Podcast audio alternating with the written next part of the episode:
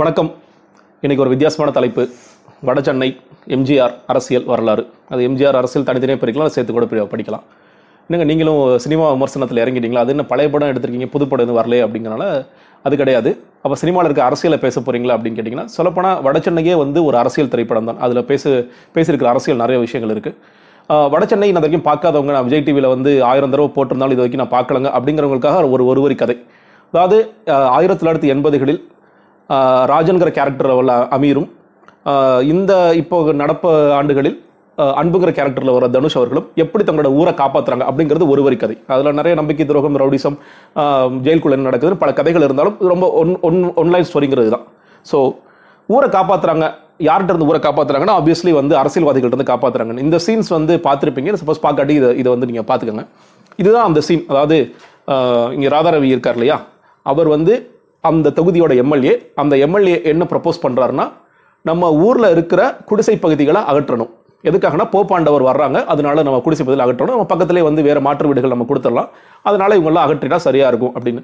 அது வரைக்கும் ராதாரவிட்ட அடியாள வேலை பார்த்துட்டு இருந்த அந்த நான் சொல்ல ராஜன்கிற அமீர் கேரக்டர் வந்து ஊருக்காக அவரை எதிர்த்து வெளியே வருது அவர் எதிர்க்க ஆரம்பிக்குது. ஸோ அதுதான் வந்து ஊரை காப்பாற்றுற ஒரு இடம். அதே மாதிரி இவங்கள்ட்ட இருக்கிற இப்போ அன்பு வந்து இந்த இந்த காலகட்டங்களில் மாறுவார் அப்படிங்கிற கதை. இதில் இந்த இது பார்க்கும் பொழுது நிறைய பேருக்கு ஒரு வருகிற ஒரு இயல்பான கேள்வி இந்த ராதரவி கேரக்டர் வந்து எந்த கட்சியை சேர்ந்தவருங்க? அப்படிங்கிறது ஒரு இயல்பான கேள்வி. இந்த படத்தில் நீங்கள் பார்த்துருந்தீங்கன்னா பார்க்காட்டியும் கூட ஜெயலலிதா எம்ஜிஆர் அவர்கள் வந்து இறந்து போகிற இறந்து போயிட்டாரு அப்படிங்கிற ஒரு காட்சி ஒன்று வரும். அப்போ நீங்கள் அதெல்லாம் கனெக்ட் பண்ணி பார்க்கும்பொழுது நிச்சயமாக இது அதிமுக அரசாங்கம் தான் அதிமுக ஆட்சி அப்படிங்கிறதும். இன்னொரு ஒரு ஆவணம் என்னன்னு கேட்டிங்கன்னா போப்பாண்டவர் உண்மையிலேயே ஆயிரத்தி தொள்ளாயிரத்தி எண்பத்தி ஆறுகளில் சென்னைக்கு வந்தாங்க அப்படிங்கிறதுன்னு பார்க்கும் பொழுது நிச்சயமாக ராதாரவிகள் ஒரு அதிமுக எம்எல்ஏவாக இருப்பதற்கான வாய்ப்புகள் தான் அதிகம். அவரோட வீடு கூட நீங்கள் பார்க்கலாம். ரொம்ப க்ளோஸாக பார்த்தீங்கன்னா எம்ஜிஆர் ஃபோட்டோவும் ராதாரவி ஃபோட்டோவும் இருக்கும். அதிமுக கொடியெல்லாம் இருக்கும். ஸோ இதெல்லாம் ஒரு பக்கம். இதில் நான் பேச வேண்டிய விஷயம் என்னன்னு கேட்டிங்கன்னா உண்மையிலே இந்த மாதிரி ஒரு நிகழ்வு ஏதாவது நடந்ததா? இந்த மாதிரி போப்பாண்டவர் வந்தாருன்னு ஒரு சொன்னீங்க. உண்மையிலே இந்த மாதிரி ஸ்லம் எவிக்ஷன் அப்படிங்கிறது நடந்ததான்னு கேட்டிங்கன்னா உண்மையிலேயே நடந்தது அப்படிங்கிறதான் செய்தி. இன்னும் சொல்லப்போனால் ரொம்ப தெளிவாட்ட ஒரு டைம்லைனோட போட்டிருக்கேன் இது எம்ஜிஆர் ஆட்சி காலத்தில் நடந்தது. அதை வந்து போப்பாண்டவருங்கிற ஆவணப்படத்தில் எங்கேயும் அவர் வர்றாருங்கிற ஒரு ஆவணம் இல்லை. ஆனால் ஒரு பீச் பியூட்டிஃபிகேஷன் ப்ராஜெக்ட் அதாவது மெரினா பீச்சை அழகுபடுத்துகிற ஒரு திட்டம். நமக்கு தெரியும் நீங்கள் வந்து ஐம்பதுகள்லேருந்து இருந்து தொடர்ச்சியாக பல்வேறு திட்டங்கள் வேர்ல்ட் பேங்க் நிதி கொடுக்குறாங்க.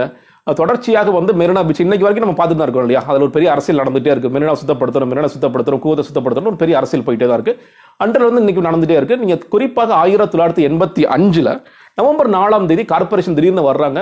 மீனவர்களோட கட்டுமரத்தெல்லாம் எடுக்கிறாங்க. எல்லாத்தையும் எடுத்து ஒரு லாரியில் போட்டு எடுத்துகிட்டு போகிறாங்க நவம்பர் நாலாம் தேதி.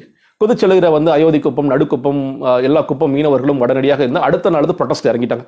நவம்பர் ஆறாம் தேதி அன்னம்மாள் அப்படிங்கிற ஒரு அம்மா ஒரு மீன் விற்கிற ஒரு தொழிலாளி அவருங்க அவங்க என்ன பண்ணுறாங்கன்னா ப்ரொடெஸ்ட் போதே இறந்தே போகிறாங்க மயங்கி விழுந்து இறந்து போகிறாங்க அடுத்த நாள் நவம்பர் ஏழாம் தேதி ஒரு இளைஞர் ஒருத்தர் கோதண்டராமன் அவரும் ஒரு மீனவர் அவர் என்ன பண்ணுறாருனா தனக்கு தீ வச்சுக்கிட்டு நீங்கள் வந்து மீனவர் உரிமைகளை காப்பாற்றுங்க அப்படின்னு குரல் கொடுத்துட்டு செக்ரட்டரி முன்னாடி தீ வச்சுட்டு ரொம்ப மோசமான நிலைமையில் ஹாஸ்பிட்டல் அட்மிட் ஆகிற ரெண்டு நாளில் இறந்தும் போயிடுறார். அதற்கு பிறகு பிரச்சனை ஜாஸ்தியாகிட்டே போதுங்கிறத போகுதுங்கிறத புரிஞ்சுக்கிட்ட அரசாங்கம் நவம்பர் பதினேழாம் தேதி ஒரு பீஸ் கமி ஒரு பீஸ்க்கான மீட்டிங் கூப்பிட்றாங்க. நீங்கள் வந்து ஒரு அமைதி மீட்டிங் கூப்பிட்றாங்க.